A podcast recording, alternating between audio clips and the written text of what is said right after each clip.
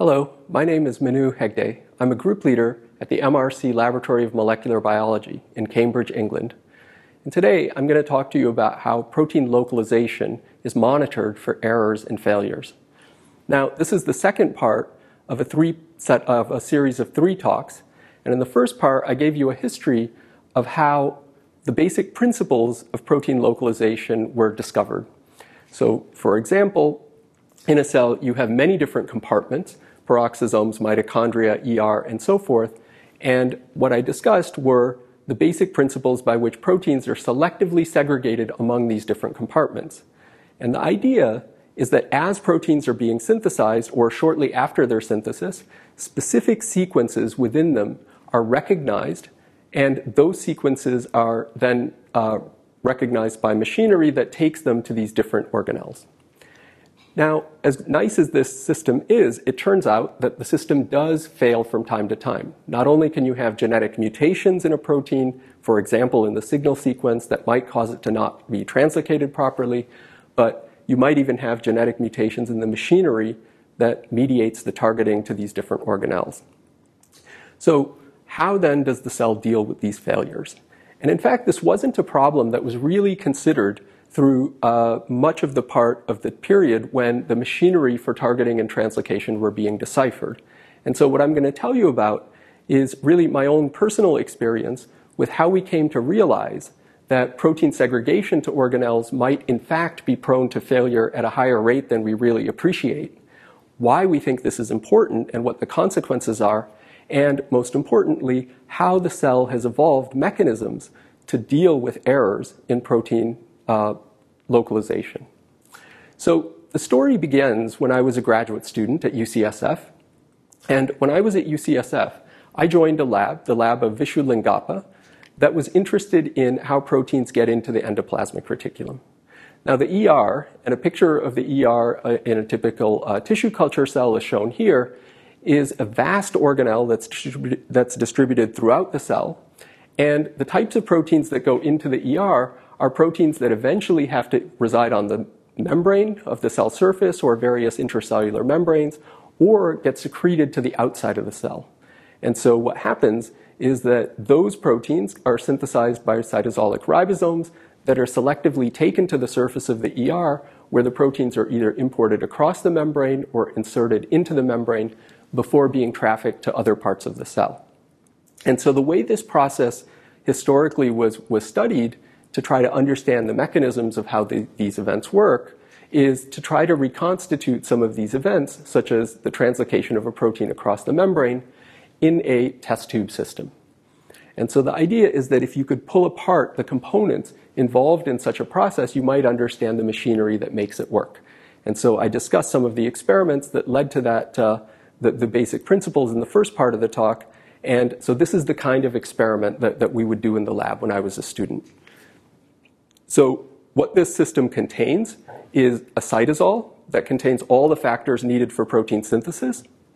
We would add a radioactively labeled amino acid, which, in, which is usually uh, S35 methionine. And if you want to study protein import, you would add a source of ER vesicles, which is usually isolated from pancreas. And you can manipulate these as well as many other components of the system to try to dissect the processes. So, of course, the process of protein translocation was historically studied with model proteins that, that undergo translocation quite efficiently. And so, one such model system that has been extensively studied is the hormone prolactin. And so, what happens when you synthesize such a, such a protein in this in vitro lysate is if you synthesize the protein without any ER membranes, so that's shown all the way on the left over here, you get a product that is termed a precursor. And that's because without any place for that protein to go, it's synthesized and retained in the cytosol where it still contains its signal peptide. If, however, you have a complete reaction that has all the factors, then the protein successfully gets imported into the ER where that signal peptide gets removed and you get a mature form of the protein. So that makes perfect sense. And you can, of course, show that that protein got into the lumen of the ER because if you digest that sample with protease, then you retain uh, protection of that product. And that's because it's protected inside the lumen of these vesicles. And if you add protease in the presence of some detergent, which is this blank lane over here, then everything is digested. So that looks great. And exactly this system was used to dissect the sequence of events that lead to targeting and translocation of such a protein across the membrane.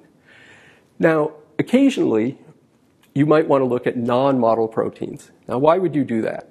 Well, one of the main reasons you look at other proteins is if they are particularly interesting for other reasons, such as their physiologic uh, importance or perhaps they're involved in disease. And so when I was in Vishu's lab, one of the labs across the hall was Stan Prusiner's lab. And the Prusiner lab was very interested in a set of neurodegenerative diseases called prion diseases.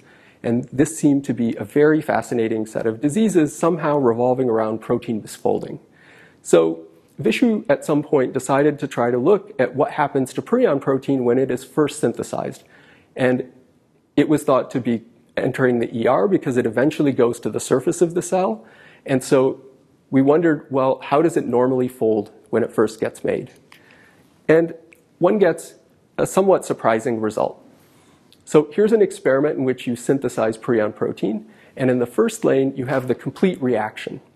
And of course, as expected, the major product is the mature product, the one that corresponds to the protein that gets across the membrane and has its signal peptide processed. But what you see is that there's a little bit of precursor that's left. So that was not quite seen with prolactin, which seemed to be a bit more efficient. So what that really suggested was there was a little bit of inefficiency in which this precursor was retained partially in the cytosol. But the slightly more surprising thing are these faint bands that are seen closer to the bottom of the gel. And these were generated when you treated the sample with protease. And what happens then is some of the protein gets digested to smaller fragments. Now, it took a little bit of detective work to figure out exactly what these fragments were, but they turn out to be transmembrane forms of the protein. So the reason they generate these fragments is that the cytosolic part of it gets digested by protease here and here, leaving uh, uh, the other parts protected from protease. And because these protected fragments are slightly different size, you get two different bands at the bottom of the gel. So what exactly was going on here? And a little bit more detective work uh, from various experiments that I did demonstrated that what was happening is that there was this region of the protein that was slightly hydrophobic. And so you look at this hydrophobic region, and it's got a bunch of residues that are moderately hydrophobic, like alanine, and some that are more hydrophobic, like leucine or valine. And it turns out that this sequence looks almost like a transmembrane segment. And so what seemed to be happening is that when you make it in this in vitro system, the components in that system seem to fail to recognize that this protein should be translocated across the membrane, and a small amount of it gets inserted into the bilayer. And so at this point, um, these were just the initial experiments I did when I was first starting in the lab, and I thought that it would be extremely interesting to figure out how it is that these forms get generated, because it seemed very interesting. It was different than the model protein prolactin, and I wanted to not only figure out the sequence of events that led to these, these transmembrane forms, but to identify factors that were involved in making them. So this is what I proposed to do for my PhD. And when I then went and proposed this to my qualifying exam committee, they thought it was a terrible idea. And of course, they had a point, because after all, these forms had only been, been seen in this in vitro reaction. The in vitro reaction, from a certain perspective, seems very strange because it's made of, of a lysate from reticulocytes, membranes that come from pancreas, whereas the prion protein is primarily expressed in neurons. And so it was, it was deemed that these were almost certainly artifacts and I then failed my qualifying exams. So what was I to do? Well, the concern was that this was really irrelevant to anything biologically significant. So, of course, I wanted to really see if that was the case or not.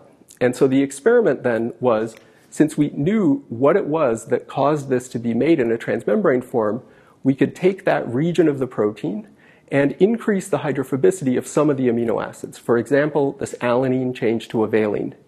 And then to see if these forms were important at all, you could determine if these changes, which in an in vitro system led to a little bit more of this transmembrane form, had any consequence when you expressed it in transgenic mice. And so we worked with the Prusiner lab, which had great mouse facilities to express these in mice. and see what happens.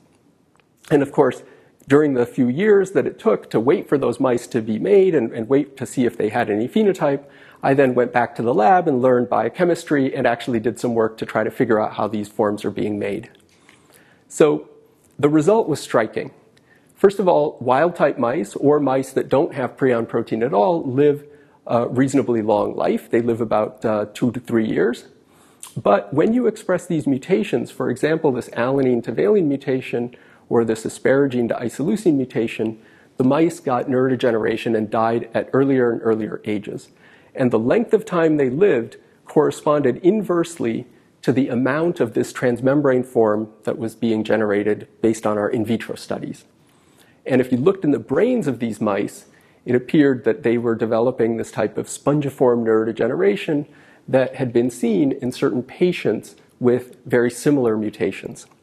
And so, what we can conclude from these studies is that the cell apparently, or the brain, tolerates a little bit of this transmembrane form. And when we did careful measurements, we could detect a couple percent made in this particular transmembrane form. But mutations that result in a little bit more, for example, instead of 2%, 5%, is sufficient to cause neurodegeneration.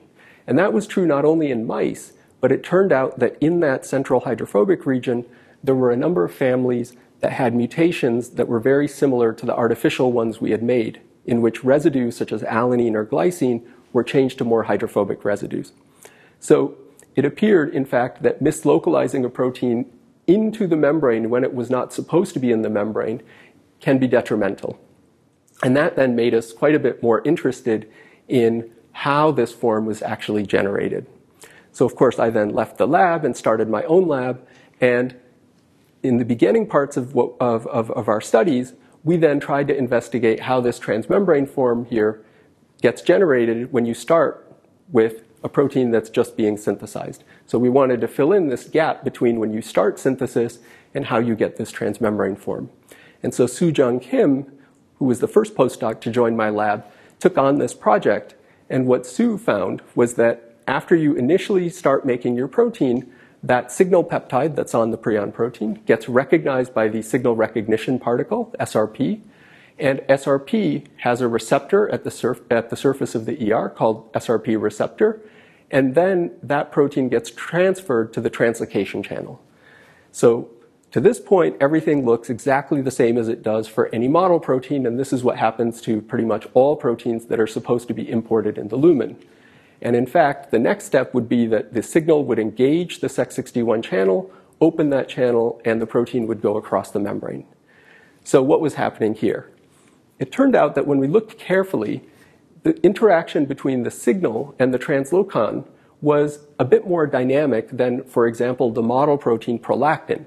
And so about 10 to 20% of the time, the signal peptide wouldn't engage quite properly.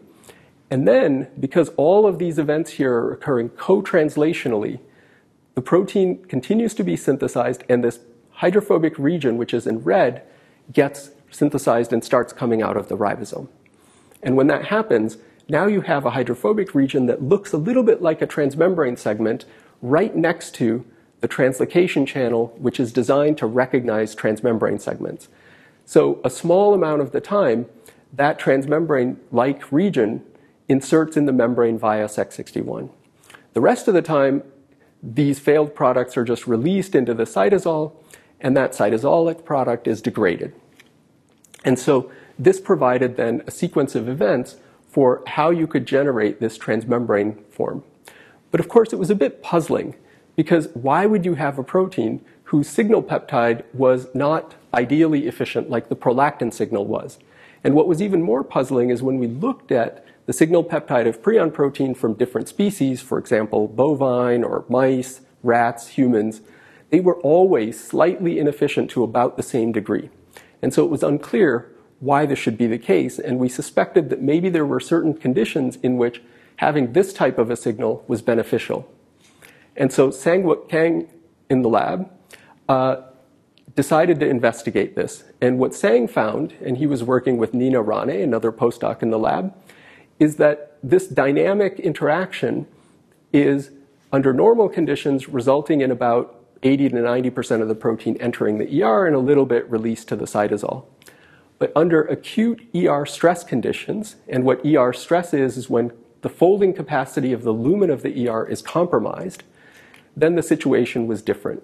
And now a much higher proportion of the protein was rejected, and less of it gets into the lumen of this stressed ER. And it turns out that this is beneficial for the cell. And the way we know this is because if you replace the signal peptide of prion protein with a much more efficient signal peptide, then the protein is forced to go into the ER, and under conditions of acute ER stress winds up aggregating in the lumen of the ER, and that turns out to be detrimental. So this provided a reasonably satisfactory explanation for at least one situation where having this type of a signal is beneficial. And of course, proteins like prolactin are constitutively translocated even under conditions of ER stress. So what then happens when you have chronic mistranslocation? And the reason we were interested in this is because we showed that under ER stress, about 50% of the protein gets rejected. And it's been observed that under various disease conditions, uh, cells experience various types of stress, including ER stress. And so we wondered whether chronic mistranslocation, that is, chronic failure to import about half the protein, has any consequences. And what Neena Rane found when she made a transgenic mouse that expresses a version of prion protein with a partially inefficient signal peptide is that that mouse, although it lives a roughly normal lifespan, develops neurodegeneration over time. And so you can see, I hope, that this mouse is a bit ataxic, meaning it doesn't quite uh, have proper balance and, and wobbles a bit. Uh, it has this hunched back and it doesn't groom properly, and it has various signs of neurodegeneration. And so what we can conclude is that just like this transmembrane form, where a little bit is tolerated, but a slight excess is not tolerated, the same thing holds for this cytosolic form. If everything is normal, it's reasonably well tolerated, and a higher amount may be tolerated for short periods of time, for example, during acute ER stress, but over long periods, this also is not tolerated. And this, these are effects that you see in an intact organism over long periods of time. So in a cultured cell, these effects are very subtle if, and so are very hard to detect if detectable at all. And so what this suggested then is that uh, these uh, forms are um, mislocalized, and these mislocalized forms of the protein are somehow detrimental. Now, this is where having some understanding of how these forms are generated is useful, because what we knew was that both this transmembrane form and this cytosolic form completely rely on having a signal peptide that is slightly inefficient in the way it engages the Sec61 translocon. And that makes a very specific prediction, which is that both of these forms should be avoidable if you increase the efficiency of the signal peptide at this earlier step. And so what that means is that you should be able to take a mutation that normally would generate higher amounts of this transmembrane form and cause disease and rescue it by changing the signal peptide. And we already knew that some signal peptides, like prolactin, are much more efficient. And in fact, we had confirmed in vitro that if you put the prolactin signal onto prion protein, you could reduce generation of these forms of PRP. So Neena did that experiment, and the result was remarkable because it basically showed that, in fact, in vivo, in a mouse, the prion protein signal must be slightly inefficient. And so what you can see here is here's a mouse with this alanine to valine mutation, and, and that's the one that's basically just sitting here, not doing much. And a matched mouse in which it still has that mutation, but now has a more efficient signal. And that mouse turns out to be much healthier, it lives a bit longer, and uh, doesn't develop neurodegeneration, whereas this alanine to valine mouse over here develops neurodegeneration. And we were able to get this type of a rescue with two different efficient signal peptides and with two different disease causing mutations. So we were quite certain that under normal conditions, prion protein, in fact, must have a slightly inefficient signal peptide, even in an intact living animal. And that really put to rest this notion that inefficiencies in the signal peptide or these uh, minor aberrant forms were just artifacts of an in vitro system. And so what we learned from all of these experiments is that, in fact, errors during biosynthesis seem to be pervasive because many of these things that I told you about apply not only to prion protein signal peptide, but also to other signals, and that subtle excesses in these errors can lead to disease over time. And in fact, if you look in the human population, there are rare diseases in which signal peptides of other types of proteins are mutated, and those often cause a dominant disease in the tissue where that protein is expressed. So, as an example, um, there are mutations in the signal peptide of insulin, and those people develop uh, failure of the, the cells that, that, are, that are producing insulin, the beta cells of the pancreas.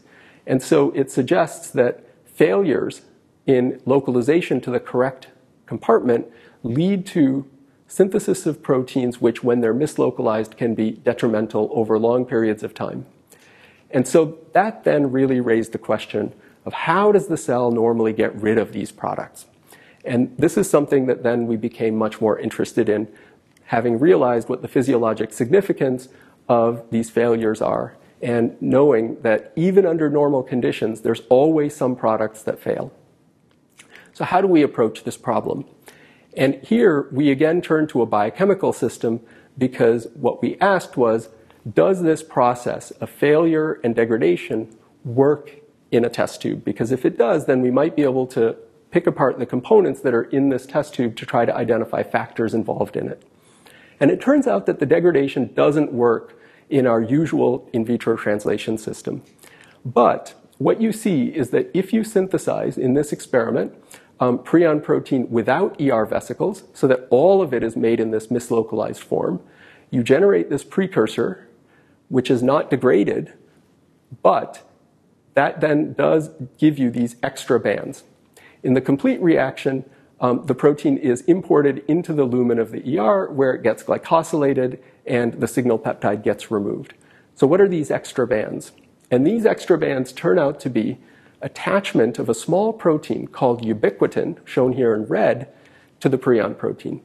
And that was significant because even though our protein was not getting degraded, it was getting marked with this ubiquitin, which is a very well known tag for degradation of proteins in the cytosol. So, proteins that are polyubiquitinated in this particular way are targeted to the proteasome, which is a major degradation uh, machinery in the cytosol for degradation. So, we reasoned that even though degradation is not occurring, the part that we're really interested in, which is recognition of this as an aberrant product that needs to be marked for degradation, that step was occurring reasonably well in this in vitro system. So we could then ask, what is it that's recognizing these products to mark them with ubiquitin? So how can we do this? And what we imagined is that there should be some recognition factor that uh, identifies this. And one of the features of this that we realized early on that was being recognized is the uncleaved signal peptide. And so we looked for factors that might recognize this product that still contains an uncleaved signal peptide. And there are lots of ways to do this because we know that our protein here is radioactive. And so we can then, for example, see what the native molecular weight of our protein is because we know that the protein itself is a certain molecular weight, but if it behaves as if it's bigger, that suggests it might be associated with some recognition factor. And if that's the case, then you can try to make uh, guesses as to what that might be, either by identifying it directly or by knowing some properties about it. For example, the molecular weight of the, the recognition factor. And the way we can do this is you can take such a sample and you can treat it with a crosslinker. And a crosslinker will chemically link these two proteins together because they're very close to each other. So it does so via reacting with certain uh, uh, amino acid side chains. So in this particular experiment, here's our translation product before cross-linking, where almost all of it is here at the bottom of the gel. And then after cross-linking, you can see that it's diminished and some of it has shifted to these different sizes. And what we knew was that the factor we were looking for was likely to be a very large factor because the activity for attaching ubiquitin to our protein was a large factor. And so we focused then on this particularly large cross-linked product and identified what it was. And that product turns out to be a protein called BAG6. And BAG6, it turns out, is itself part of a three protein complex, and its function really wasn't very well understood. But what we could show was that BAG6 recognizes these hydrophobic sequences, and in fact, it recognizes many unrelated mislocalized proteins. And the way it seems to do so is it recognizes the parts of the protein that should have been recognized by a different factor, in this case, for example, SRP. And so the idea then is that under normal conditions, as a protein is being synthesized, it will be recognized by SRP on the ribosome, taken to the membrane, and recognized there by Sec61 and then imported.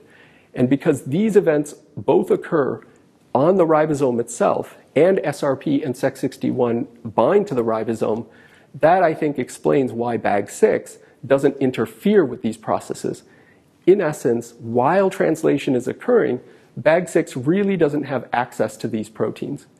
And other proteins also, many of them, are also made co-translationally.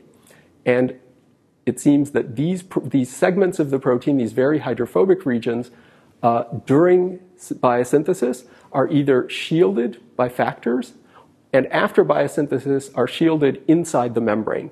And those are the sequences that BAG6 recognizes. So it seems that that's how BAG6 knows that a protein is mislocalized because a region of the protein that should be shielded is now exposed. And so the idea then is that under normal conditions, the biosynthetic machinery, SRP and Sec61, have priority. And that's because they're associated with the ribosome. And BAG6 doesn't seem to interfere with that process. But when targeting fails, BAG6 then specifically recognizes these exposed signals in transmembrane segments, and it does a few things. First of all, it keeps these substrates shielded, and that's important because these hydrophobic sequences can make a lot of promiscuous and nonspecific interactions, and they can also aggregate. So having something that shields them is quite important to prevent aggregation, and it recruits a ubiquitin ligase. And this is a type of enzyme that attaches ubiquitin to our substrate here, which is the red, the red bit here. And that would target the substrate for degradation. So BAG6 then is a factor that identifies mislocalized proteins and targets them for degradation. Now, the situation isn't quite that simple because it turns out that in addition to this co-translational pathway, there are other pathways that work after the protein is synthesized, and certain types of proteins, such as tail-anchored membrane proteins, are targeted post-translationally. So I won't go into it, but it turns out that the machinery for targeting these tail-anchored proteins also gets to have priority before BAG6 acts.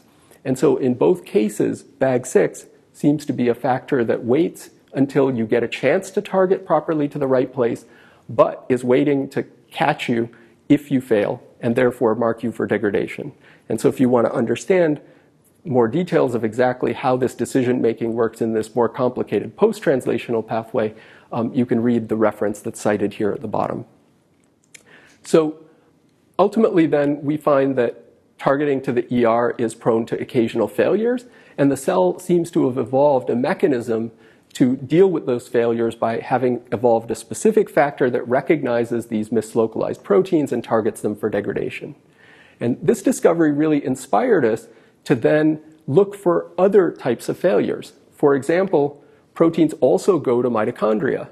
And when we looked, Eisuke Itakura in the lab found a set of factors called ubiquilins that seem to recognize uh, membrane proteins destined for mitochondria and targets them for degradation. And similarly, proteins also have to go to other organelles, for example, the nucleus. So all ribosomal proteins first are synthesized in the cytosol and go to the nucleus, um, where they're assembled into ribosomes. And if that import fails, um, Kota Yanagitani has identified a, a, factor that seems to recognize these mislocalized ribosomal proteins and targets them for degradation. And so the idea here is that the cell has evolved an entire set of factors that deals with different types of failures in getting proteins to the right part of the cell. And so it's apparent that um, both under normal conditions as well as certain pathologic conditions, failure to get proteins to the right compartment is a problem that the cell needs to deal with. Not only that, but these factors themselves may become impaired during disease. So, for example, the ubiquilins might be a particularly important example because there are genetic mutations in ubiquilins that are found in certain rare instances of uh, neurodegenerative disease. And in addition, certain other cases of neurodegeneration seem to deplete ubiquilins from cells. So in this example, which is an experiment done by Eszter Zavodszky in my lab, um, she expressed a mutant protein from the protein huntingtin. And this is a protein which, when mutated in a certain way, causes Huntington's disease. And what you can see is that the mutant huntingtin, which is red, um, winds up sequestering almost all of the ubiquilin in these two cells here. And so the ubiquilin then is no longer available in its normal part of the cell, which is typically to be diffused throughout the cell, where it's monitoring that cell for failures in mitochondrial targeting. And sure enough, if you look specifically in these cells that contain the aggregates, the ubiquilin in those cells is deficient in serving its normal function. And so what we think then is that um, the lack of this important quality control and housekeeping function might be a contributing factor to why cells that have certain kinds of aggregates are prone to death and prone to um, eventual uh, dysfunction. So, what I then want to leave you with is that the process of protein localization to different organelles, while quite sophisticated in the machinery that carries out this, these, these events, is nevertheless prone to failure. And those failures might be exaggerated during, for example, certain conditions like ER stress or mitochondrial stress. Um, it's a normal housekeeping function for the cell to have evolved ways of dealing with failures in this localization. So, what are the challenges here? And I think many of these factors have only just been discovered and I think that it's very unlikely we know all of the factors that deal with failures in different types of localization. So it's quite important to get a complete parts list of all the factors involved. The second thing is that even though we've roughly matched up proteins that go to the ER with BAG6 or proteins that fail to go to mitochondria with ubiquilins, I think that we have a rather poor overall understanding of which quality control pathways are for which clients. And related to that, I think we have a very poor idea of how recognition actually occurs. And so we have a rough idea with BAG6 that it recognizes hydrophobic regions, um, but overall, the details of that recognition are unclear. And finally, as I told you at the end, we think that many of these pathways may be impaired in disease, and it's a major goal to try to understand exactly how they're impaired and whether anything can be done to either increase their efficacy or otherwise manipulate the process in order to at least have some impact on these diseases. So let me end by pointing out that uh, I've had the pleasure of working with a really great uh, group of people over the past 17 years or so. Some of them are shown here. And uh, I've tried to uh, name the individuals that have ca- carried out some of the key experiments as I've gone through the talk. Um, the current group uh, in this picture that was taken last summer Uh, is shown here. Thank you for listening.